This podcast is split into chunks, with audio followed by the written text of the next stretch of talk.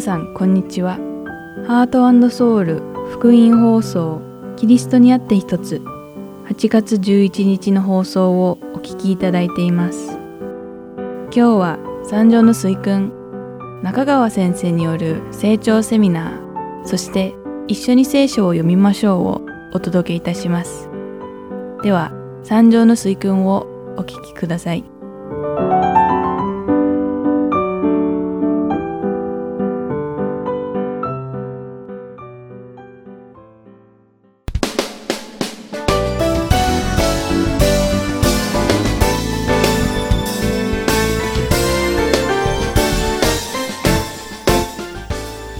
さんこんにちは。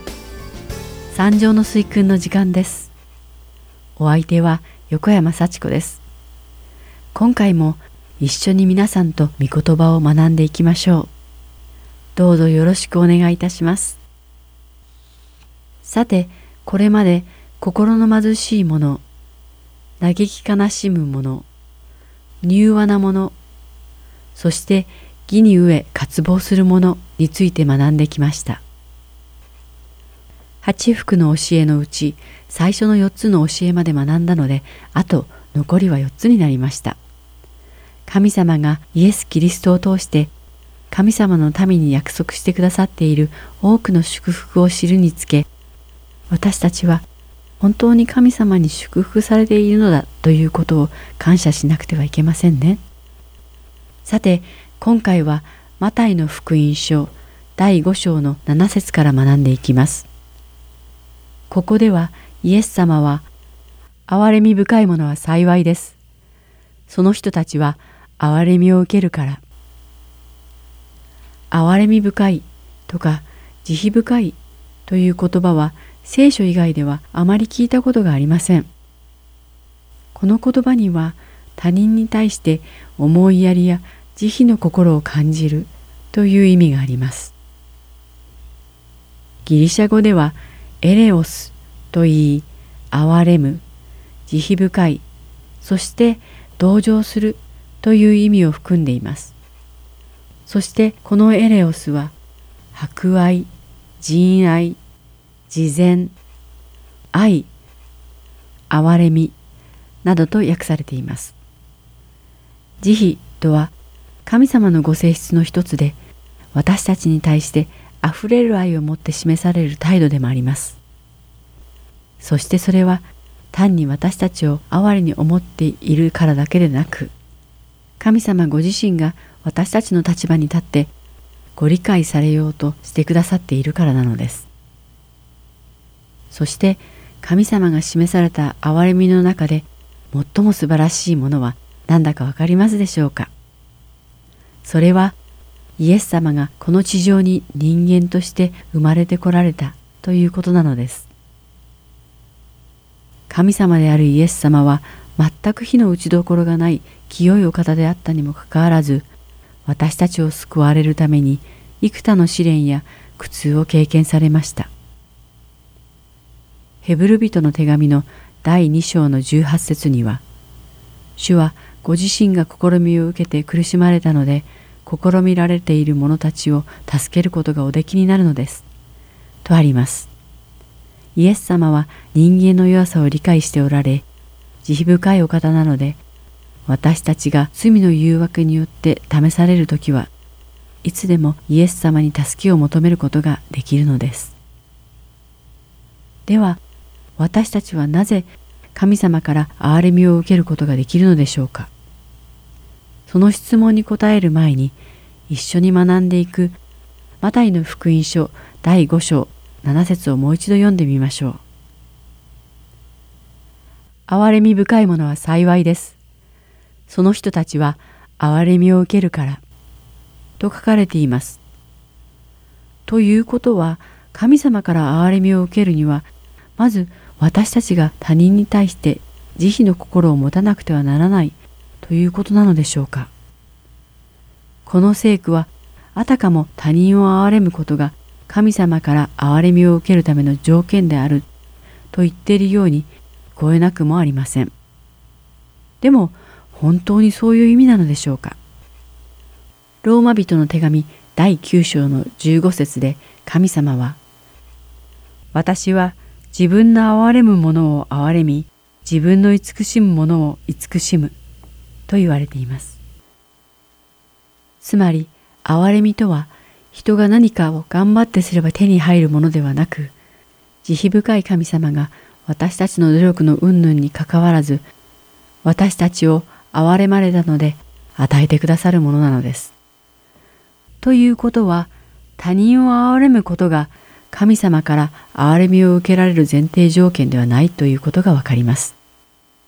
つまり最終的には私たちが神様から憐れみをいただけたのは私たちが良い行いをしたからではなく、神様が神様の愛で私たちに憐れみを感じてくださったからなのです。そして神様から憐れみを受けている神様の民は他人に対しても慈悲深くなれるのです。それは取りも直さず最初に神様が私たちを憐れんでくださったからに他なりません。マタイの福音書第18章の21節で、ペテロはイエス様にこう質問しています。主よ、兄弟が私に対して罪を犯した場合、何度まで許すべきでしょうか ?7 度まででしょうか？ちなみに、当時のユダヤ人の社会では、人を3回許すことは十分に寛大で慈悲深い行動と認識されていました。したがって、ペテロがここで提示した7回も許すなどというのは本当に聞いたことのないほど度量の広いことだったのです。しかしイエス様はそんなペテロの提言に対して7度までなどと私は言いません。7度を70倍するまでと言います。と、それをはるかに上回る慈悲深さを持てと言われたのです。つまりこれは際限なく許すべきだということになります。その後にイエス様はある例え話をされています。これは天国についてイエス様が弟子たちにお話しされた多くの例え話の一つです。皆さんはきっと聞いたことがあると思います。それはこういう話です。ある王様が自分のしもべたちに貸しているお金を生産しようとしていました。1万タラントを借りているしもべを連れてこさせて、すべての持ち物を売り払って借金を返せと迫りました。すると、そのしもべはひれ伏して、どうかご猶予ください。そうすれば全部お払いします。と言いました。この王様はこのしもべはかわいそうに思って借金をすべて免除してあげました。それなのにこのしもべは彼から100でなり借りている仲間のところに行って借金を返せと首を絞めて脅迫したのです。するとそのしもべの仲間もひれ伏してもう少し待ってくれそうしたら返すからと懇願したのにそれを許さず借金を返すまで牢に投げ入れてしまいました。王様がこれを知ってこのしもべを呼びつけて言いました。悪いやつだ。お前があんなに頼んだからこそ借金全部を許してやったのだ。私が憐れんでやったようにお前も仲間を憐れんでやるべきではないか。と言ってこのしもべを借金を返すまで拷問者に引き渡してしまうというところでこの例え話は終わっています。1万タラントというと当時のしもべたちの20年分の年収になります。100デナリというのは5ヶ月分のしもべの収入に値します。ですから1万タラントに比べるととても少ないものです。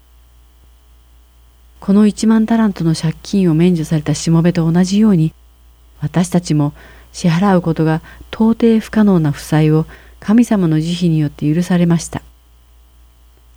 ですから神様が私たちを憐れんでくださったように私たちも他人に対して慈悲の心を持つことは当然であると神様はおっしゃっているのです。他人に慈悲の心を持ち許してあげられるということは私たちが神様に憐れみを受けた証拠なのです。イエス様はこの例え話をされた後、マタイの福音書第18章の35節で、あなた方もそれぞれ心から兄弟を許さないなら、天の私の父もあなた方にこのようになさるのです。と言われています。つまり、イエス様は慈悲の心を持たない者は裁かれるとおっしゃっているのです。ヤコブへの手紙第2章の13節には同じような聖句があります。そこには、憐れみを示したことのない者に対する裁きは、憐れみのない裁きです。憐れみは裁きに向かって勝ち誇るのです。とあります。私たちが慈悲深い心を持つことは、とても大切であり、裁かれないためにも必要であること。神様の憐れみを受けている証であること。しかし、それが神様の憐れみを受ける前提条件ではないことも分かりました。では、そのように慈悲深い心を持つ者が受ける祝福とは一体何なのでしょうか。イエス様は、このようなものは裁きではなく、祝福を受けると言われています。裁きが許されるほどの憐れみを受けるということなのです。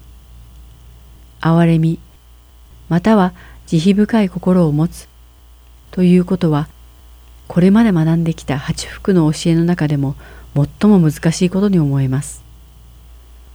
私たちが嫌っている人や嫌なことをする人たちに対して憐れみを感じ、すべてのことを許すということはとても困難でやる前から諦めてしまいがちだからです。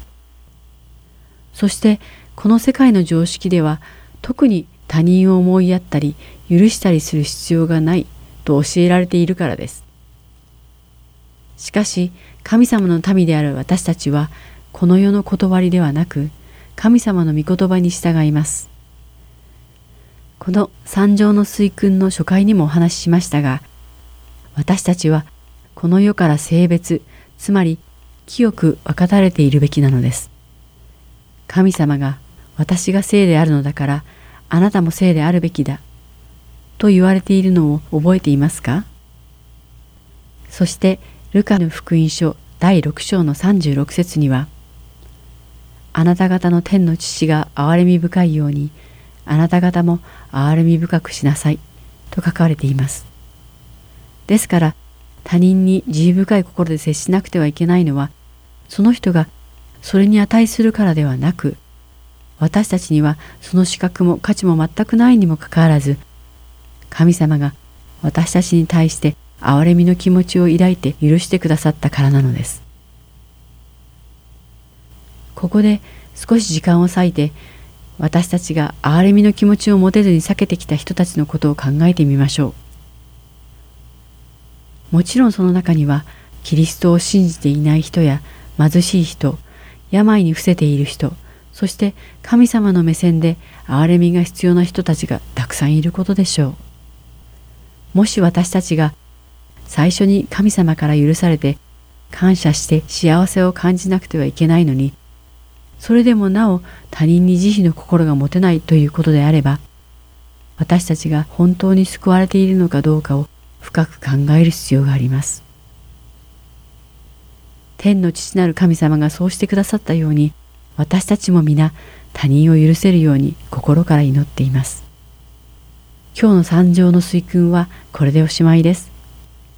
さて、今日はマタイの福音書第5章7節の憐れみ深いものは幸いです。その人たちは憐れみを受けるからという聖句について学びました。次回はマタイの福音書5章8節を一緒に学んでいきましょう。それではまた来週お会いしましょう。お相手は横山幸子でした。さようなら。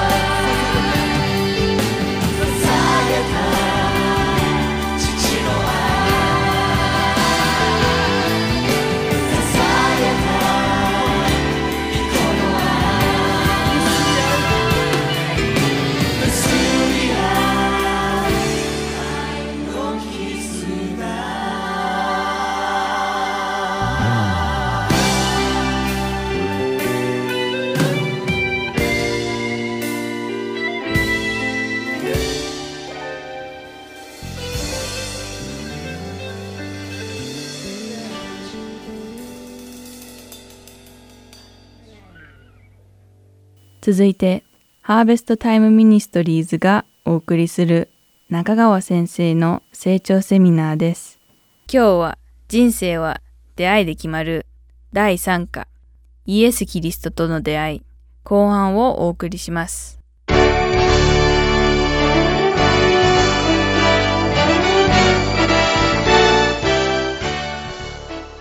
それでは今から第3課の後半に入りましょう、えーテキストの16ページを開いてください。今イエス・キリストの信頼性ということについて学んでいます。ここまでで確認したことは旧約聖書の予言がキリストの信頼性を証明している。それからキリスト自身の証言がある。次に確認するのは弟子たちの証言です。キリストと3年半寝食を共にした弟子たちの証言です。1番目。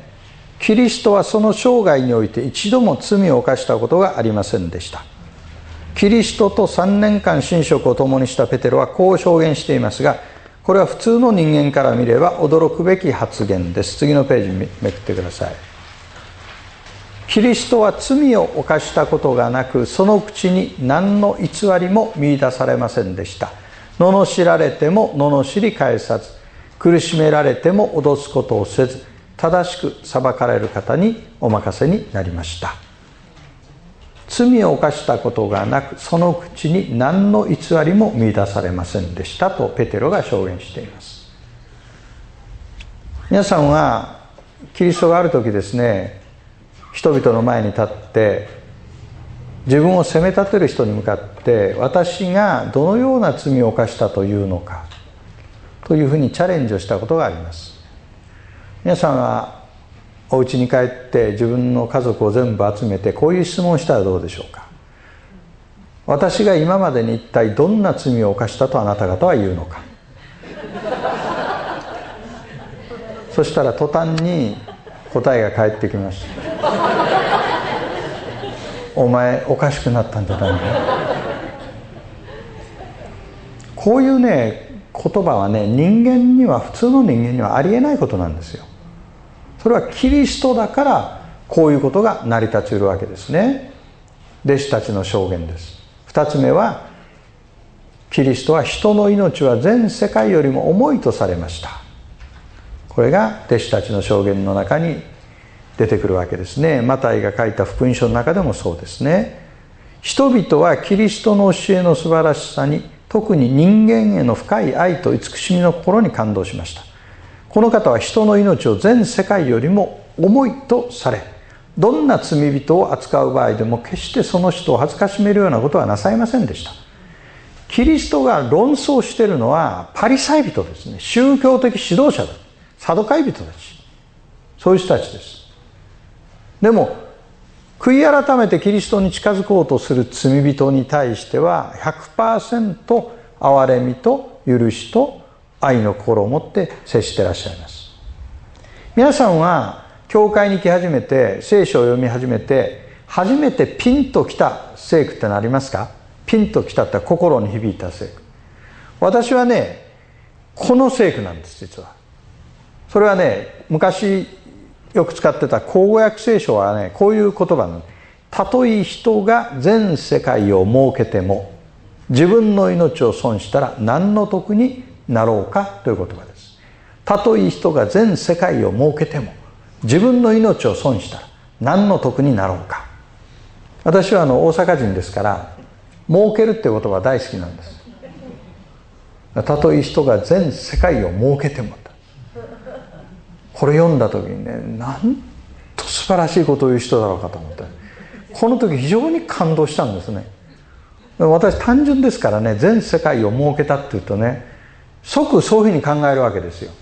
どういうふうに考えるか。例えばあの皆さん日本にすごく高くて綺麗な山があるんですよ。聞いたことあります？なんていう山？何？今私その麓にいるんですがあの山は誰のものかご存知ですか？知らない？あれ私のもんですから。知らなかった？だって全世界を設けてるんだもん。ナイアガラの滝見たことある？すごいよね。あれ僕のもんですよ。ある方エルサレムって綺麗ですね先生。綺麗だったでしょう。僕のもんですよ。サハラ砂漠行ってきました。どこまで歩いても地平線しか見えなかった。すごいでしょう。全部僕のもんですから、ね、それは全世界を設けるっていうことじゃない。そういうふうになったとしても自分の命を損したら何の得になろうか。あなたの命は本当に大事だよね。例えば今日終わりに集合写真撮ったとすじゃない。出来上がったのをみんなに見せるよね。皆さん真っ先にどこ探す？そうでしょう。中川先生どういうふうに写ってるか誰も関心ないじゃない。自分の顔がどこでどう写ってるかって見るじゃない。それでいいんですよ。それで OK なんですよ。それぐらいに私たちの命っていうのは尊い。これはねキリストのメッセージの中心部分ですよね。そういう目を持ってイエス様が一人一人をご覧になってる。それから3番目。キリストはその生涯において多くの奇跡を行われました。キリストが神の子であることの証拠の一つは奇跡です。この方は悪霊を癒し病を癒し死者をよみがえらせ自然界を支配なさいました。証明もなしに無神論の前提に立ち全ての奇跡を否定する人にとってはキリストの奇跡は不可解なものに思えるかもしれませんが全ての資料を忠実な立場で調べる人にとっては奇跡こそキリストを信じる有力な証拠となります。よくね俺は聖書好きだけど奇跡は嫌だっていう人日本にいるんです。ね。私はクリスチャンよりクリスチャンだとか言う人もいますよ。教会に行ってないけど行ってる人よりはよっぽどクリスチャン的だとかね。そういう人いるんですね。奇跡を信じないという人。じゃあ奇跡を全部聖書から消してくださいってね。昔の日本の教科書みたいにね。こう黒い墨を入れていく。何が残りますか？何も残らない。何も残らない聖書を信じてどうするんですか？いいですか？あの絵の中にあれお墓があるでしょ？開いてる。あごめんなさい。あのお墓じゃないな。ぐるぐる巻きになってる。あの透明人間みたいな。あれラザロのことなんですけどイエスは奇跡を行われてたっていう話。ある説教者がね大学に行って大学のチャペルかなんかでメッセージをしてラザロがよみがえった話をしたそうです。アメリカ人っていうのは割と質問が好きですね。日本ではほとんど質問出てこない。アメリカではよく質問が出てくる。一人の学生が「はい!」と手を挙げて「I have a question」って言ったそうです。何ですか？って来たらパッと立ち上がってね。イエスがラザロをよみがえらせた時ね「ラザロよ出てこい」って言ってるんですね。なぜイエスはラザロの名前呼んだんですか？っていう質問したそうです。なんだかわけのわかんない質問だけどね。説教者はすぐにこう答えたんです。それはね君もしイエスがラザロよ出てこいと名指して呼んでなかったらその地区に葬られた人が全部出てきたの。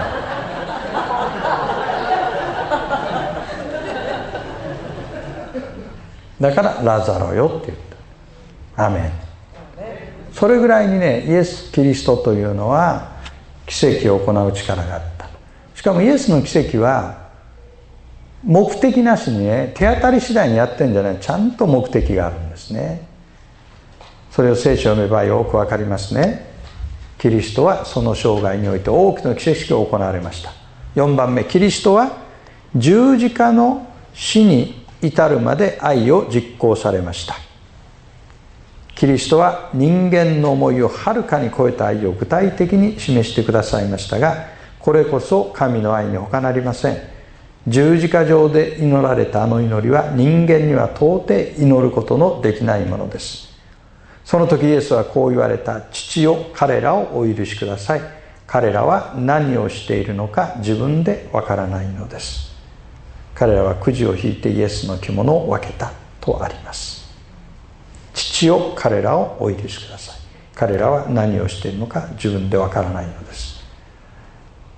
私は大学3年生の時にこの言葉を語っられたある先生のメッセージを聞いて信じたんです。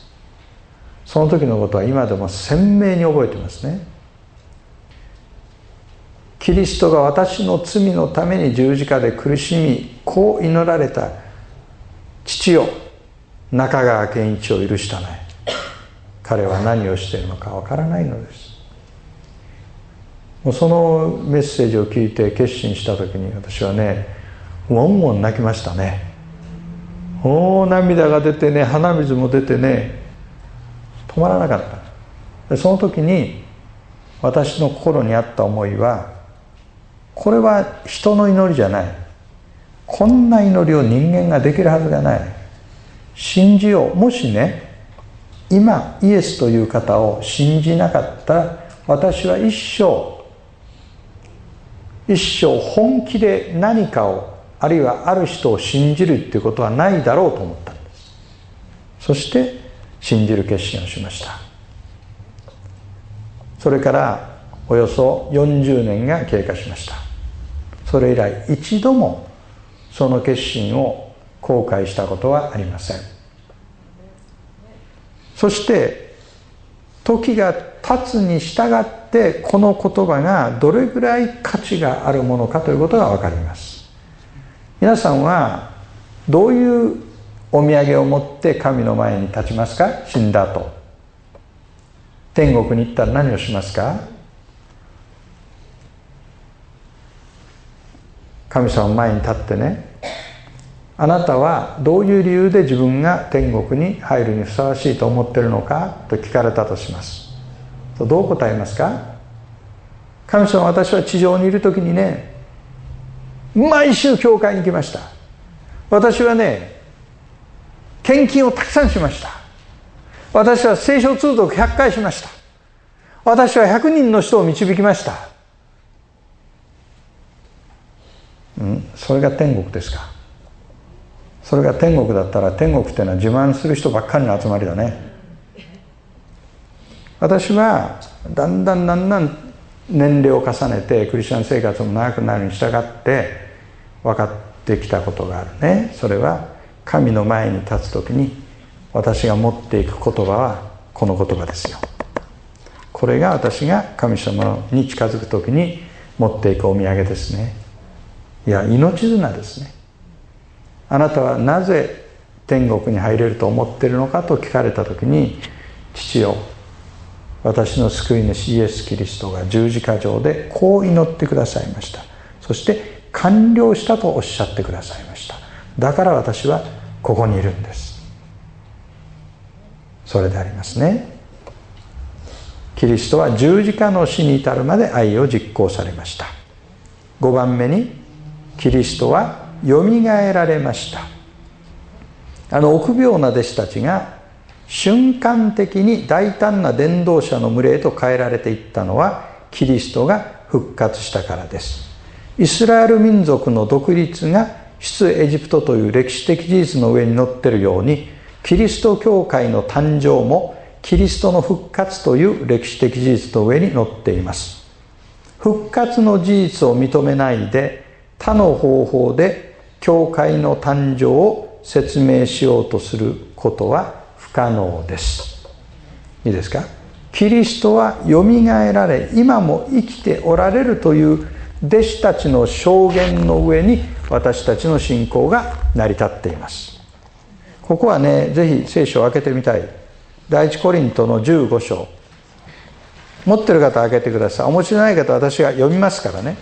これはパウロという人がキリストの復活について書いてるところですけど非常に重要なことを書いています。15章の3節から。第一コリント15の3私があなた方に最も大切なこととして伝えたのは私も受けたことであって次のことです。キリストは聖書の示す通りに私たちの罪のために死なれたこと。また葬られたこと。また聖書に従って3日目によみがえられたこと。またケパに現れそれから十二弟子に現れたことです。ここでパウロはいわゆる福音と言われるものの中で3つの大事な要素があるということを言ってるんです。この3つの要素を信じているならば私たちは救われています。さあ皆さん顔を上げてください。そして私が今から3つ言いますから信じてると思った人は首をこううなずくかなんかして意思を示してくださいね。パウロはこう言ってるんです。一番大事なこととして伝えたのはこのことだ。第一番目にキリストは聖書の示す通りにつまり旧約聖書の予言通りにという意味です。私たちのために死なれたこと信じますか？キリストは聖書の言う通りに私たちの罪の贖いを捧げるために死んでくださった。二つ目キリストはそれから葬られた。信じる？そしてキリストは3日目によみがえって弟子たちに現れさらに500人に現れた。信じる？この3つなんです。キリストは罪の贖いのために死んだ。墓に葬られた。3日目によみがえって今も生きておられる。この3つを信じてますか？この3つにアーメンと言えた人はあなたは神のことされています。そのことを私たちに示してくださったのは精霊ご自身です。ハレルヤ。これが弟子たちの証言です。その次のページ。18ページです。歴史的事実による証言。テキスト18ページ。今まで臆病だった弟子たちが一瞬のうちに変えられました。キリストが十字架にかけられた時には弟子たちはみんな逃げてましたね。その弟子たちがこう言ってるんです。ペテルとヨハネは彼らに答えて言った。神に聞き従うよりあなた方に聞き従う方が神の前に正しいかどうか判断してください。私たちは自分の見たことまた聞いたことを話さないわけにはいきません。これはイエスが復活した後の弟子たちの証言です。教会が誕生しました。教会の誕生はペンテコステの日でした。使徒行伝2章に書かれてあります。なぜ精霊が下り教会が誕生したのか。それは復活したイエスが天に昇りそして父なる神が約束した精霊の約束がキリストを通して信徒たちの上に注がれたんです。その結果教会が誕生しました。これは復活という歴史的事実がなければ教会の誕生ということもなかったんです。その次7番目。ご一緒に見ましょう。18ページの7番目ね。はい。世界四大宗教の創始者のうちキリスト以外の3人は墓の中に葬られたままでよみがえりませんでした。ユダヤ教アブラハムと書いてますがアブラハムはイスラム教でも信仰の父と崇めます、まあ、ユダヤ教の創始者アブラハムと書くのは若干抵抗感があるんですけどもしかしアブラハムから神様とアブラハムの間の契約いわゆるアブラハム契約が始まってるという意味でユダヤ教はアブラハムから始まったと定義するならば彼はユダヤ教の創始者であるという位置づけでもそんなに間違ってるわけではない。アブラハムの墓はどこにあるかというとヘブロンにあります。私もヘブロンに一度だけ行ったことがあります。あそこに聖地旅行に行く時はね無理に行きたいっていう場合はどうやって行くかというともちろん普通のバスでは危ないです。だから防弾ガラスで囲ったバスに乗っていかないとヘブロンには行けません。いつも紛争がありますから。そしてヘブロンに行くと分かりますけどもアブラームの墓っていうところはイスラム教とユダヤ教が礼拝上分割して使ってます。ユダヤ教の方が狭いです。イスラム教の方が大きいです。しかしアブラハムは死んでヘブロンに葬られた。イスラム教はマホメットが創始者です。最後の預言者最大の預言者と言われています。彼の墓はサウジアラビアのメディナというところにあります。仏教の創始者釈迦。これは一般に言われるのは釈迦の骨と灰は8万もの寺院に配られたというんです。シャリ寺というのはそれですね。シャリ寺という名前の寺があちこちにあるでしょう。しかしキリスト教だけは違う。8番目キリストは今も生きていて人々を救うことができます。イエス・キリストは昨日も今日もいつまでも同じです。あの墓を見てください。開いてる墓。ね。クリスチャン面白いよね。僕らも聖地旅行の一番最後は園の墓っていうとこ行くんですね。イエス時代の墓。墓石が転がってて中が空になってるんです。おそらくねあんな狭い空間であれぐらいの人が出入りしてるのは地球上であそこだけだと思います。もう階段の石がすり減ってるんです。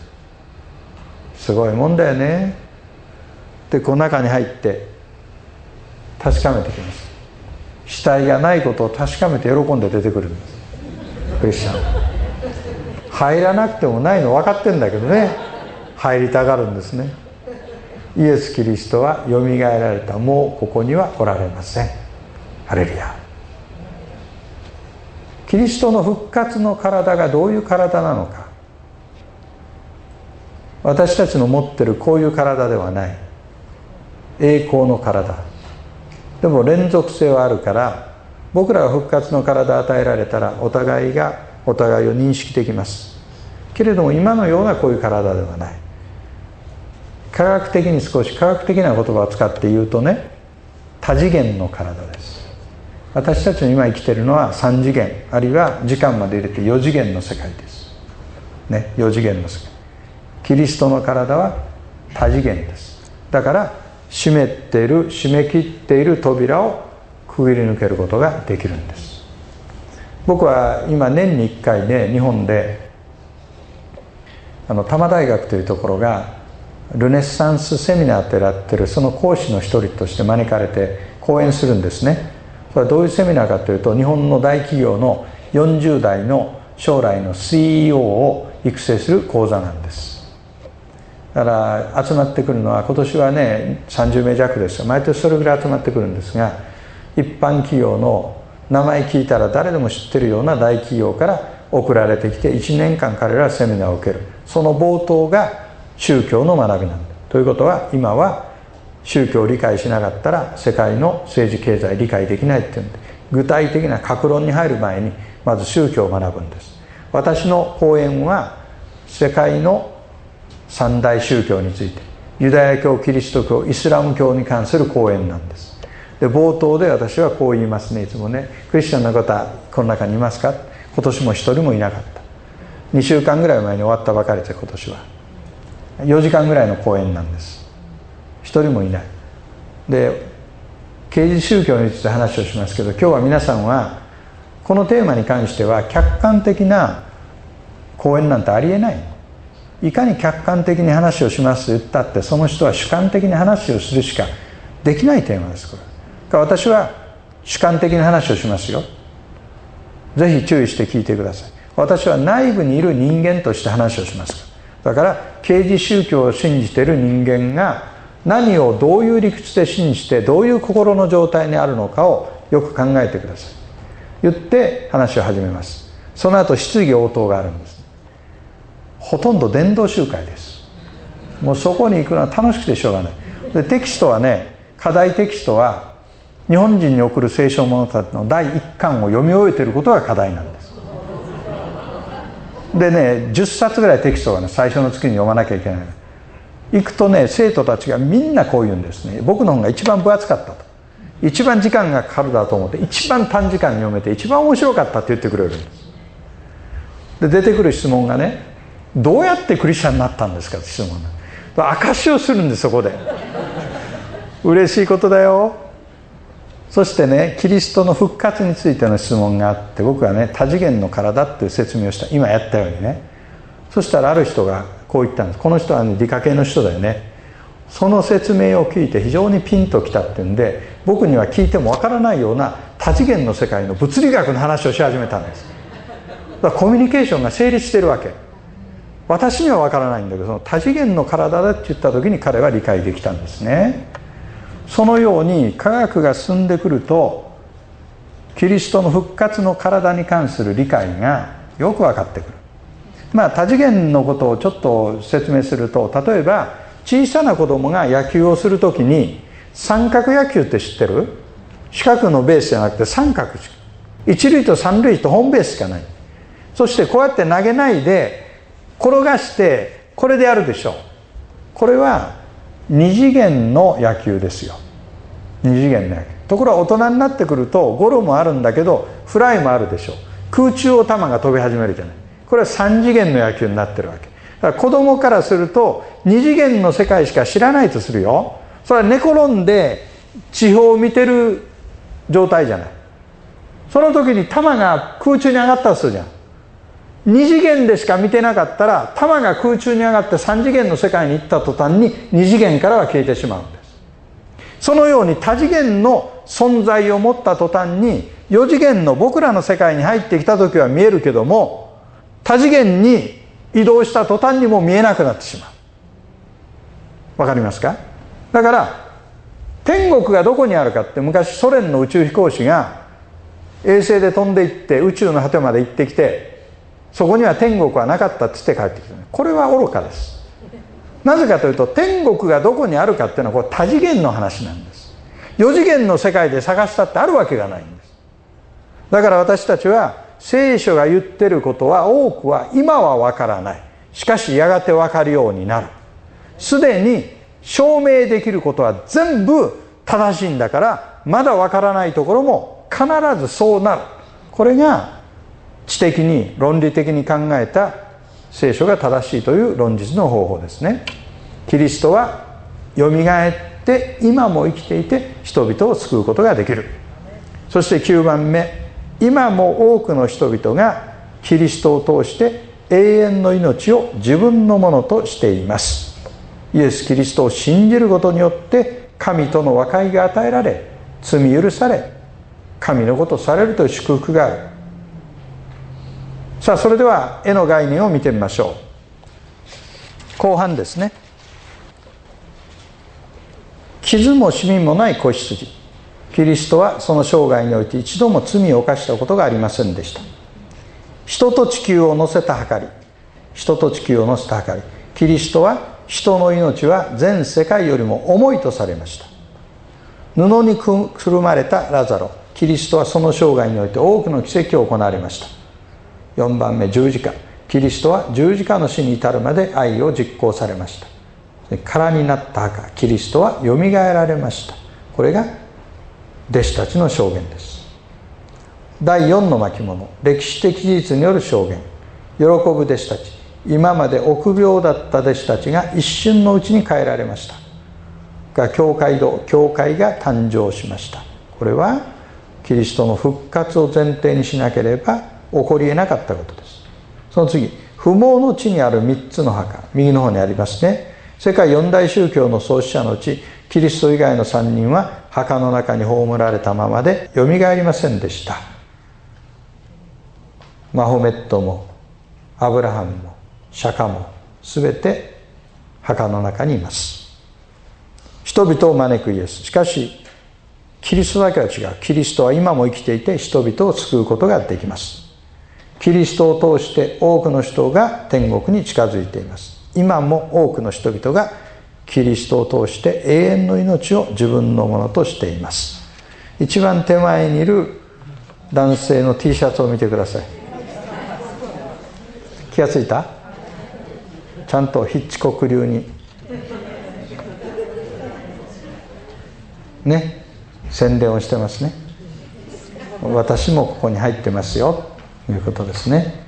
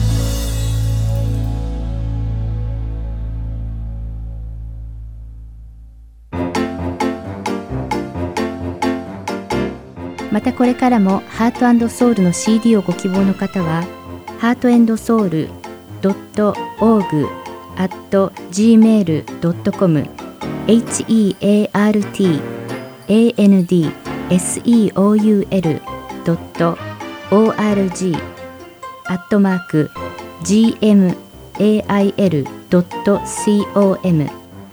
までご連絡くださいご連絡いただき次第送料無料にて送らせていただきます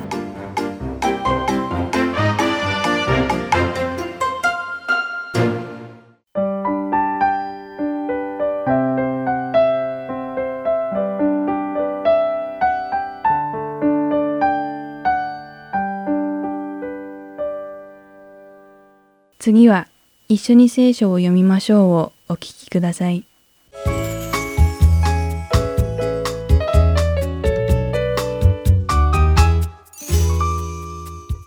皆さんこんにちは。一緒に聖書を読みましょうの時間です。お相手はいつものように横山まさるです。今日も一緒に聖書を読んで御言葉を学んでいきましょう。それでは今日もしばらくの間お付き合いください。さて前回聖なる父の息子であられ清く全く罪のないイエス様が罪深い人間の息子バラバの代わりに十字架で処刑されたことを学びました今回はルカのイエス様と二人の罪人が十字架で処刑されてしまう場面ルカの福音書の第23章26節から43節を見ていきましょうキリストという言葉は救い主という意味を持っています。ですから、イエス・キリストというのは救い主であるイエス様ということなのです。イエス様はこの世に救い主として来られました。その当時のイスラエル人は彼らをローマ帝国の支配から解き放ってくれる救世主を期待しており、イエス様がそうなさると信じていました。しかしイエス様は彼らをローマ帝国から自由にするのではなく最も重要で必要不可欠な救済つまりこの地球のすべての民を罪から解き放つために来られたのです。そしてこの救いとは戦争に勝って得られるものではなくイエス・キリストの死によってのみもたらされるものでした。しかし人々にはそれが理解できませんでした。彼らにはこの神様の素晴らしい救いの意味がわからなかったのです。ですから人々はイエス様をバカにして嘲笑いました。ルカの福音書の第23章の35節では指導者たちも嘲笑っていった。あれは他人を救った。もし神のキリストで選ばれたものなら自分を救ってみろ。と書かれています。そして39節では十字架にかけられていた犯罪人の一人はイエスに悪行を言いあなたはキリストではないか。自分と私たちを救えと言った。とあります。しかし心の目が開き魂が目覚めた者にはイエス様の本当の姿が見えたのです。反対側で十字架にかかっていたもう一人の犯罪人はイエス様は無実無根であることを宣言しそしてイエス様に次のように告白しています。ルカの福音書第23章の42節を読んでみましょう。そこにはイエス様あなたの御国の位にお付きになる時には私を思い出してくださいとあります。この犯罪人の一生はとても罪深いものでしたが死に至る最後の瞬間にイエス様が誰であるかを理解しイエス様こそが本当の救い主であることが分かったのですこの犯罪人はイエス様の御国がこの世のものではないことも知っておりイエス様がそこに入られた時に彼のことを思い出してくださるようにお願いしたのですそしてイエス様は43節で「誠にあなたに告げます。あなたは今日私と共にパラダイスにいます」とおっしゃったのです。この罪深い一生を過ごした犯罪人はイエス様を救い主として受け入れイエス様の救いの約束を受け入れたのです。そしてこれが福音なのです。救いというのは良い行いによってではなくイエス様が唯一の救い主であるという信仰によってのみ与えられるものなのです。あなたにはこの信仰がありますか？あなたはイエス様こそが私たちの真の救い主であり同時に神様であると信じますか？そしてイエス様を通してのみ私たちは天にある神様の永遠の御国に入ることができると信じますか？私たちが皆この信仰に固く立ち信仰に根ざした救いに導かれることを願っています。では祈りましょう。天国におられる父なる神様今日の学びを通して私たちはあなたが罪人の救済を喜ばれることを知りました。あなたが十字架にかけられた犯罪人の最後の瞬間に与えられた救済の機会を見て十字架が持っている力を知りました。私たちが皆イエス・キリストが与えてくださった恩寵とイエス様ただ一人が私たちに救済の約束を与えてくださったということを心の奥底から信じることができますように祈っています。私たちの心を開いてください。主イエス様の皆において祈ります。アーメン